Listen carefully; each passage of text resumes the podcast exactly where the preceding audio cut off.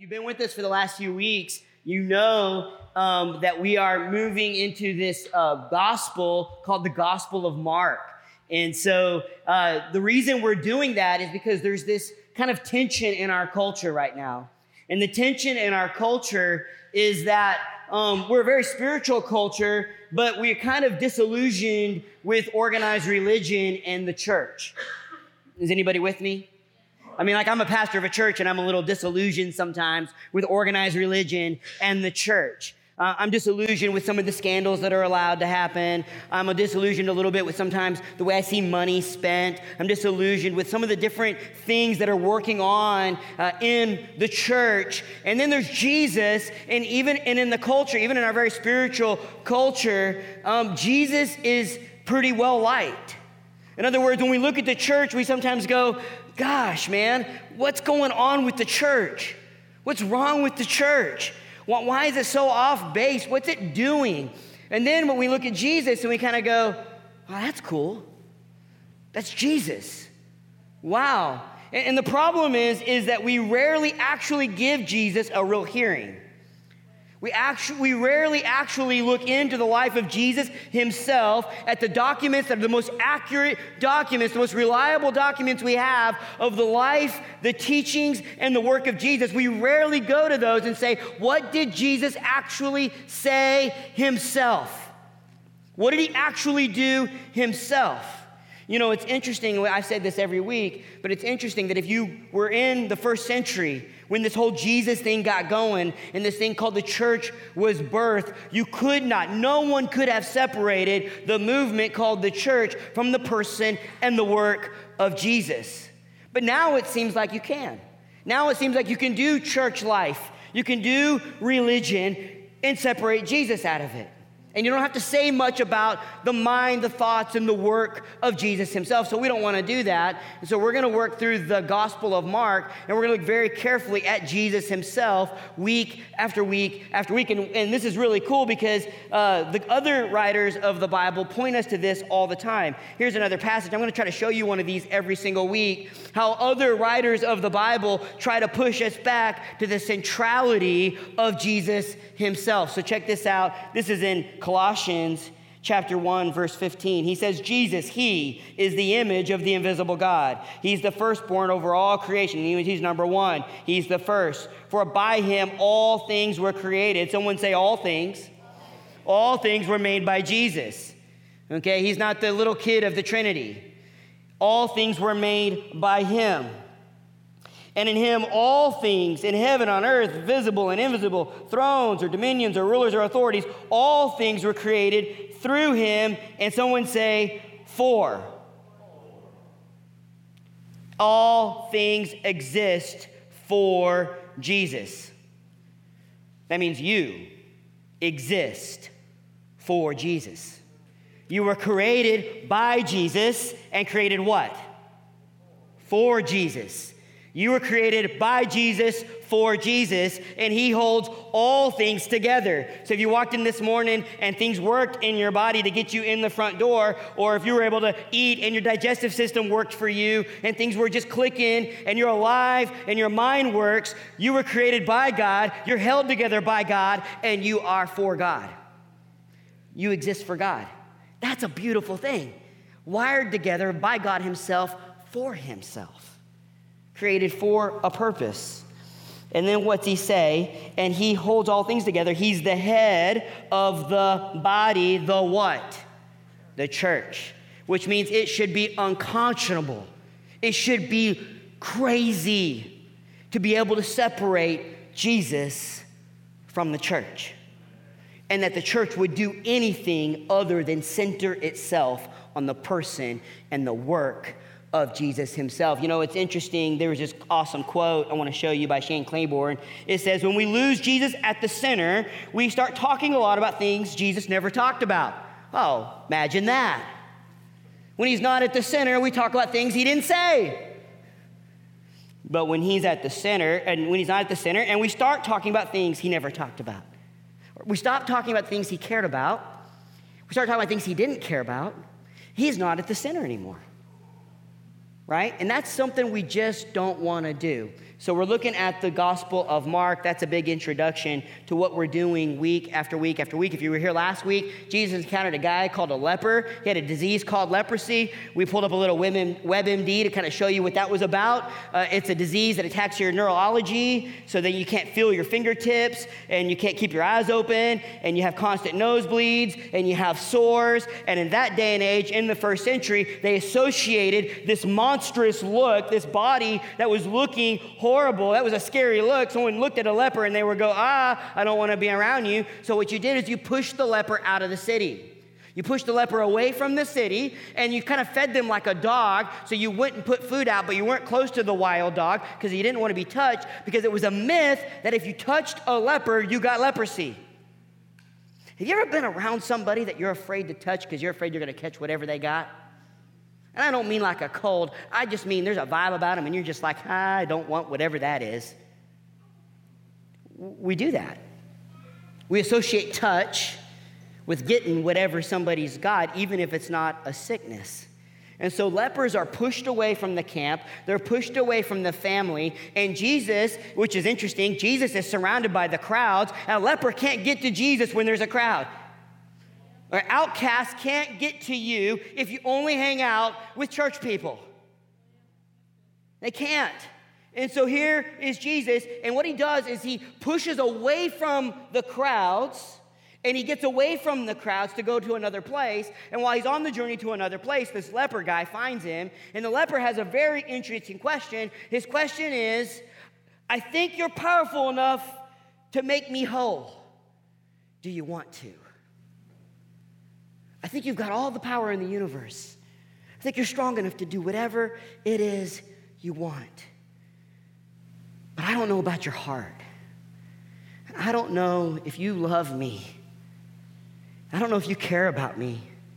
And I don't know if you want to make me whole. And we saw last week, Jesus came through real clear.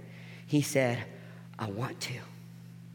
And you might be here this morning, just an introduction to the talk. This is last week's sermon. If you missed it, Jesus wants to make you whole. He wants to work in your life. He sees the things that are broken that no one else sees. He sees the things that make you feel like an untouchable to other people. He sees the things that are the most embarrassing. He sees that moment of shame 10 years ago that no one else really remembers. He sees it, he knows it, and he wants to make you whole. He wants to heal you. He wants to restore you. And he's broken-hearted over the things that are painful in your life. Jesus is not up there going, Well, got what they deserve. He's up there broken-hearted. It said he was moved in his soul for that brokenness. And he moved in his direction and he made him whole. This week, we come to chapter 2. And you know, it's interesting when I think about this week, there's a very famous verse in here we're going to get to in a second, and I won't tell you what it is yet, but when I get to it, you'll know what it is, and you've heard it before. Um, but it's interesting because it makes me think of a particular character trait that I have, and the character trait is I hate going to the doctor. Now, I grew up in a family that didn't trust doctors. Um, and uh, so my mom didn't take us to the doctor very often because she believed that the health food store lady knew more than the doctor knew. And so we'd go to the health food store when we had we got really sick, but we didn't go to the doctor. Anyone grow up in a family like this? Like, hey man, those doctors, they I don't know about them. So I didn't like going to the doctor. And so truth be told, I went my whole life into adulthood never going to the doctor, never having health insurance. Okay? There's only been like two years of my whole life that I've ever had health insurance, and it's because um, Obama required everybody to get it. And so, you know, I did some kind of share thing to make sure I had some health care. I've never had health care, and, uh, and I went most of my life never going to a doctor. Now, about seven years ago, I was playing Ultimate Frisbee. And, uh, you know, I was out there playing and competing and having a good time. And uh, I was racing down the field, and I reached up to grab the frisbee, and um, didn't, you know, no contact, no one touched me. I was about to score, I was way ahead, and uh, my knee all by itself went pop, and I fell down. And I got up, and I was like, I'm fine. And the whole, the whole field was like, You are not fine. Like, that sounded like a tree tra- branch broke. Like, you are not okay. And I was like, no, no, I'm fine, I'm fine. And watch me. And I, I, like limped around a little bit and ran around limping a little bit. And I was like, I think I got it, I think I got it. And they were like, uh, Are you sure? And I was like, Yeah, yeah, I got it, I got it, I got it. So I went out there and I tried to run, and, uh, and then I fell over, just completely fell on my face. And they were like, I don't think you're fine. I was like, I think I'm fine. I think I got it. So I got up and I tried to run down again, and I took a cut and I fell over again. And they were like, Are you sure you're okay? And I was like, Ah, maybe I need to sit down for a second, but I'm fine. I'm all right. So I went to my physical therapist buddy, and he's like, You need to go see a doctor. And he was like, No, no, I'm fine. I'm good. Swelling went down to my knee, no big deal. Um, a week goes by, you know, I'm fine. I'm just going to give it a break a little bit. I wait two weeks go by. There's not a lot of pain in my knee. I'm fine. I go out to play ultimate frisbee again. I get out to run again, take one step, shoot down the field, fall over on my face. And uh, the people are like, Are you okay? And I'm like, No, I'm fine. I'm fine. I'm good. I just take a break. I'm okay. I'll do some more stretches. I'll be fine. I'm all right. So I didn't play for the rest of the game. I took a couple weeks off. Um, I did this for three months. For three months, I tried to exercise a little bit more, stretch a little more, I'd be fine. And then I'd try to go out there and run and I'd fall over on my face every time. Every single time I would go over and it was the same kind of thing. I'd fall over. It was so bad, it'd be dangerous. I wouldn't know when it would give out. It would be really weird. So one time I was helping somebody move and I was carrying a box because I'm fine, right? I'm fine. I'm carrying a box down the stairs. I'm doing just fine. My knee gives out and I tumble down the stairs with a bunch of boxes and almost break my neck. I wasn't fine. But I hate, hate, hate going to the doctor. I hate it. So finally, I went to the doctor, and lo and behold, I have a torn ACL. And guess what? If you know anything about those, they don't fix themselves. Anybody know that? Like, they don't just like grow back.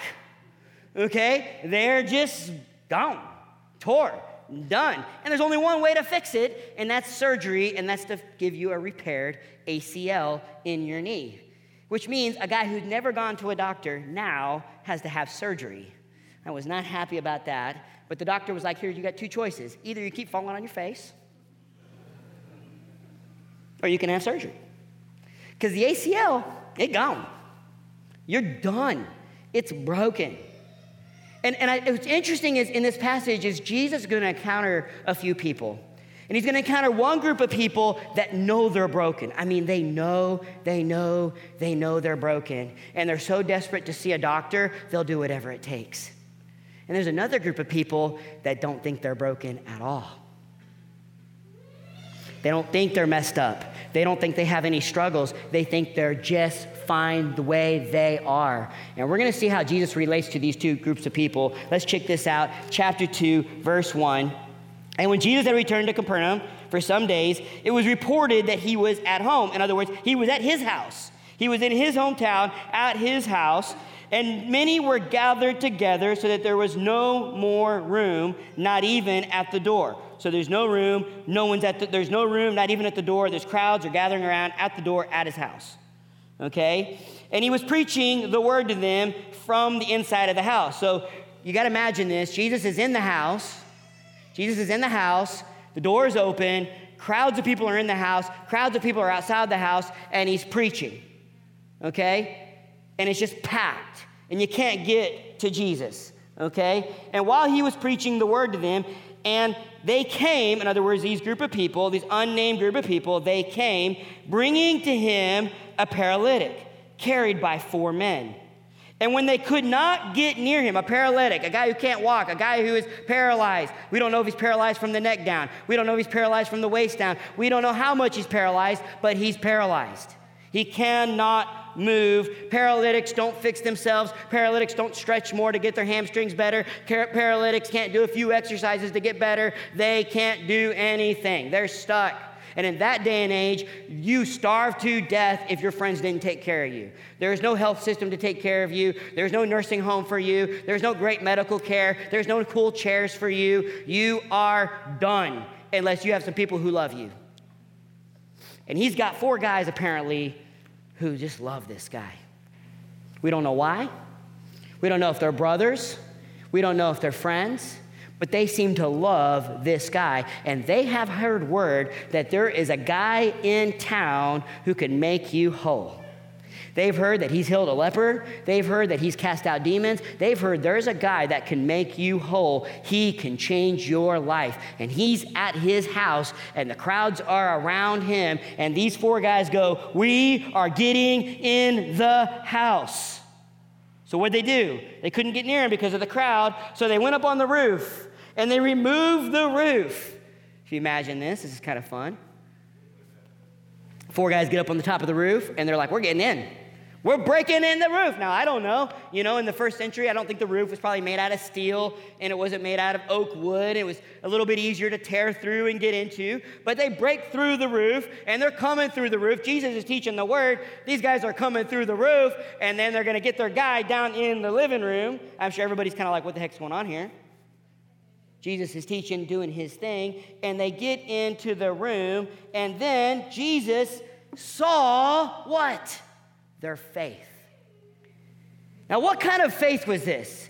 This is the kind of faith, and let me tell you, sometimes we misunderstand what faith is. We think faith is this like, I'm a powerful person. I'm this powerful Christian with great faith, and I'm conquering the world in the power of God. I want you to know that's not what faith is. Faith is a desperation that Jesus is all you got. Faith is a desperation that you can't put any confidence in yourself. Faith is a confident is a thing that says, I've got nothing else. I've got no other hope. I can't do anything else to fix myself. I have no other option. But there seems to be this guy named Jesus, and maybe he can break into my world and he could make me whole. That's faith. Don't get it twisted. Faith is not something you can ever pump your chest about. I'm a great Christian. I'm a great person. I got my stuff. Faith is a desperation. I am paralyzed and I don't have any other option. That's faith. And Jesus saw the desperation. He said to the paralytic, My son, your sins are forgiven. Now that's odd because he's paralyzed. And he got into the house to be healed from being paralyzed. And Jesus looks at him and goes, Wow, what faith! Your sins are forgiven, son. If I'm this guy, I'm kind of going, um, yeah, okay, that's cool, but that's not why I'm here. Like, uh, we'll do some sacrifices for my sin in a minute. There's a, there's a goat I can sacrifice later, okay? I'll go see a priest for that in a minute. I didn't come to the house. We didn't break through the freaking roof so that I get my sins forgiven. I want to walk, Jesus. That's what's going on here. But you know, it's interesting because what Jesus is doing is Jesus, Jesus isn't stupid. He knows the guy can't walk. But Jesus sees there's something more devastating going on with the guy than the fact that he can't walk. And do you know there's something more devastating going on with us than anything we're suffering through right now? There's something more devastating that's happening inside of us than just whether or not our body physically hurts, whether things are not going well at our job, whether things are just not working out the way that we want them to work out in our lives, there's something more devastating going on. And I want you to know Jesus is compassionate for our physical suffering. He's compassionate for the things we're going through in our life, but he sees straight through it to the thing that's really going on. And the thing that's really going on is we are broken. We're broken. And he sees that. He sees straight through it. He says, Hey, man, there's a bigger thing going on here. You need some sin to be forgiven. Now, here's, here's what he's not saying. Let me just get this straight. He's not saying the guy's paralyzed because he's a sinner. If that's true, they'd all be paralyzed. Because guess what? They're all sinners. Okay? So, so Jesus is asked this later. Hey, God, did bad things happen to this guy, you know, because they're sinners? And he goes, Are you kidding me? It ought to happen to all of us. You're all sinners. It should have happened to everybody. No. He's saying universally, the bigger need is the guy needs his sin dealt with. He needs his sin forgiven. Now, what's interesting is, as soon as he says this, there's these religious people. And they're sitting there and they're going, huh? Huh? Wait, hold up. You don't have that right. You don't have that right because only God can do that, right? And see, they, they, they're, not, they're, they're not putting that kind of confidence in Jesus yet. And, and so they get pretty indignant. Hey, hey, there's this guy with sin. And here's what they're also thinking they're the ones who do the sacrifices. These are the scribes and the priests and the folks like that. And they're thinking, wait a minute, that's my job. We're the ones who go before God with your dove or your lamb, and we're the ones who make the blood offering so that God accepts you. We're the spiritual ones, we're the godly ones, we're the ones who are supposed to take this sinner before God and make sure he gets forgiven. Who are you to show up on the scene and with one word say, Hey, you're forgiven? Only God can do that. And Jesus knows what's in their mind and he perceives in his spirit that they're questioning him this way. And he said to them, Why do you question these things in your heart? Which is easier to say to the paralytic? What's easier to say, say to the guy who can't walk and can't move, your sins are forgiven? What's easier to do? To say that, that your sins are forgiven, or to say, rise up and take your bed and walk? What's easier? Now, that's a rhetorical question if you haven't bumped into those, okay? Because the truth is, they're both impossible. You can't manage your sin, and I can't manage my sin, and no human being on the planet can snap their fingers and say, Lloyd, it's okay. Now, we try to do that with each other all the time. We'll sit with each other, someone will blow it, someone will do something, and we'll sit across from somebody and we'll go, you know what, it's, it's hey, listen, I know, Sam, I know, I know you did that, but I'm your friend. It's not as bad as you think. It's really okay. Don't feel bad about it. It's fine. But the truth is, no human being on the planet can snap their fingers and say, Your sin's forgiven, Cheryl. It's impossible. Just like no one can snap their fingers and say, Get up and walk. They're two impossibilities. And Jesus says, Which is easier to do? Forgive your sins or rise up and walk? But verse 10, this is the thing that holds the whole story together. But that you may know. Someone look to your neighbor and say, That you may know. See, this is the awesome thing about Jesus. He wants you to know some stuff, and He wants you to know it really, really clear. That you may know that the Son of Man has power and authority on earth to do what? Forgive sin, to heal the most devastating thing going on in any of our lives. Here's the deal the paralytic, if he walks again, if he gets up and he walks, he still has a clock. He's still gonna be in a grave one day. If God comes in in powerful ways and heals your back that hurts right now, or He comes in and He heals something you're struggling in in your physical body, if you have an autoimmune disease, friends, uh, if God heals you and He goes, wow, you're healed, you still have a clock, you'll still be in a grave unless Jesus comes home first. There's something much more devastating going on in us. It's our sin. And so Jesus speaks into that that you may know that he has the authority on earth to forgive every bit of shameful brokenness you walk with. That's more devastating than if you couldn't physically even move your neck. If you know that he has the power to do that, check it out. I say to you, rise up, pick up your bed, and go home. Not so we would go, wow, a healer. So we'd go, wow, a guy who can deal with the most devastating thing apart with me my sin, my shame, my rebellion, my darkest secrets, the thing that makes me the most unlovable to other people who know me. He says, You're forgiven. You can be healed.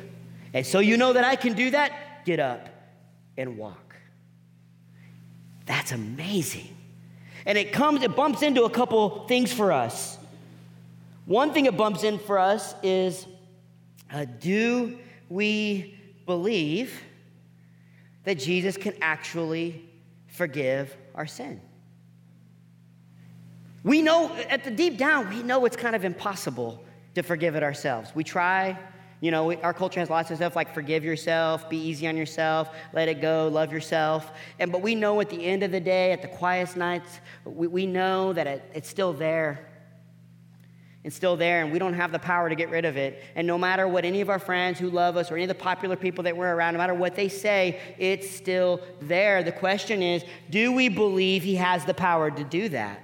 It's a big question that hangs over a lot of our heads. And I'll tell you this, particularly if you grew up in the church, because there's the words that ring into the church boys' ears. If you know the right and you don't do it, bigger judgment for you. And so, if you're a church kid and you grew up like me in the church and you've got some dark stuff you kind of battle with and struggle with, and you kind of go, man, I'm trying to manage it. Man, I'm trying to fix it. Man, I'm trying to solve it. But I seem to fail again. I seem to fail again. I seem to fail again. In the back of your mind, you're going, God's going, oh, Chuck, but you know better. You grew up in the church. You know better, don't you? And at the end of the day, you kind of go, man, I don't know if there's a Jesus out there that has the power to forgive this. And so you walk around with shame and condemnation and guilt, not knowing if God can do what he says he can do, which he can forgive sin. And so he does that. And check out what it says. He says, um, the guy rose, he got up, he took his bed, he went out. They were all amazed and they worshiped, they glorified God, saying, We never saw anything like this. And I don't think they're saying we never saw anything like a guy getting healed from being paralyzed. Yes, what's the bigger thing? The guy has sin and shame and guilt done away with. And they're amazed. There's a guy walking guilt free, shame free, condemnation free in a moment from the powerful work of Jesus. And then I want you to see how the narrative, and this is going to seem like it's shifting on us, but it's not. But check out what it says. It says in verse 13 then, he went out beside the sea, and all the crowd were coming to him, and he was teaching them. And as he passed by, he saw Levi, the son of this guy's name I can't say. I just try not to say him. If you're new here, I just don't know how to say those words. The Levi, the son of Alaphaeus, or whatever, sitting at the tax booth. Okay. More important than the name of his daddy is where he's sitting. He's sitting at a tax booth. So we just got to a guy who, as far as we know, was paralyzed from the neck down, couldn't move. And he's obviously, you look at him, he's obviously broken. And then Jesus meets at a tax booth. And if you know anything about the first century, these guys were more hated than the Romans because the Romans pulled them out of the, the Jewish culture and they said, Hey, we want taxes, and you know where to get it. And by the way, you can take as much as you want. Here's what you owe us, but you can also take as much as you want, and the Roman government supports you. So a tax collector, a Jewish tax collector, was a thief. A Jewish tax collector had the Roman government behind them to say, Hey, you owe 20% to the government, but I'm taking 35% for myself. And you can't do nothing about it. So Jesus gets to Levi, and he's sitting at a booth and of course, he's got the crowds following him. And he says to the guy, Follow me. If you're following Jesus, if you're one of the crowds, you're going, What? Okay, so you heal the guy who can't walk and you say you forgive sins, but come on now. I don't know if we're going to keep hanging with you if you're going to let the thief, the tax collector, the traitor to our culture, the one who has turned their back on our culture, so that they can get a leg up with those that are in power. Really? That guy? Follow me? And Jesus says, Follow me. And he rose and they followed. And he didn't just say, Follow me, he reclined at a table at Levi's house. That's worse. That's worse. Hey, dude, who's stabbing your Jewish brothers in the back and robbing them from extra money? I want you to follow me. Oh, the crowds are going, uh huh, I don't know about that. And then where are we going? We're going to the bad part of town. We're going into that part. Oh, no, hey, whoa, wait, wait, wait a minute, wait, wait, wait. Hey, what, Jesus, you know that they carry knives around here. Hey, you know, Jesus, this is where they sell drugs. You know, this is where they do that. Uh, hey, Jesus, um, the, there's uh, this is the uh, red light district, Jesus. Uh, where are we going here? And they go to his house and he goes into his house and he sits at his table with what? Many tax collectors. If you're one of the religious people, you're losing your mind. Okay, one is bad enough. Now you got many. And what are you doing? You're sitting at his table. You're eating, you're reclining. And of course, the religious people, the scribes of the Pharisees, when they saw he was eating with sinners, See, when you're religious, everyone else is a sinner. You don't need a doctor, everyone else needs a doctor. They're sinners and tax collectors. And he said to his disciples, Why does he eat with tax collectors, i.e., backstabbers and thieves? and sinners. And when Jesus heard it, he said, Those who are well have no need of a physician. I came not to call the righteous. And what he could say is, I came not to call the people who think they're righteous, but I came to call sinners. And here's the question, the band can come back up, and I'm done, and we're going to move to the table here in a second. But here's the question that hangs in the air Do you know you're spiritually sick? Do you know you're spiritually sick? I don't, I, am I'm not, I'm, if you're not a Jesus follower this morning, I just want you to know you're in good, you're in good company because you're around a bunch of people who are spiritually sick, broken, and, and, and are walking through seeing Jesus heal our lives from that brokenness. So if you're spiritually sick, you're in a great place. But I tell you what's more dangerous, and this used to be me for a long time. I came to church week after week after week, and I didn't know I was spiritually sick. And I want you to know this morning if you don't know you're spiritually sick, that's a more dangerous place. That's carrying boxes downstairs with a torn ACL, not knowing that your leg's gonna give out and you're gonna bite it and maybe break your neck. It's more dangerous to know or not to know that you need help than to be the guy who's paralyzed saying, I need help. And what's faith? Faith, the thing that would rescue us, that would save us, is the recognition we need help. And we see Jesus as our only option. If Jesus is your only option this morning, then trust him. If Jesus is your only option, if he's the only way to deal with his shame and condemnation, then trust him. Put your confidence in him and let him move in and begin to restore and heal your life. So, with that in mind, we're going to move to the biggest representation of what Jesus has done through the table. So, I'm going to pray and we're going to respond through taking communion and through worship. Jesus, we love you. We need you. And we are broken in a devastating way. We're more broken than the paralyzed guy. We carry more shame than we want to tell anybody about. But you have the power to forgive sin. And you came, you said, not for the righteous, but for sinners. And the cool thing is, the interesting thing is, we're all in the second category. No one is righteous. No one's sitting here, okay. We need you. We need you to heal us. And so we want to have the faith that comes to you and says, we can't do it on our own. We want to look at you and say, if you would make me whole, then we want to be whole. Put our confidence in you. In Jesus' name, amen.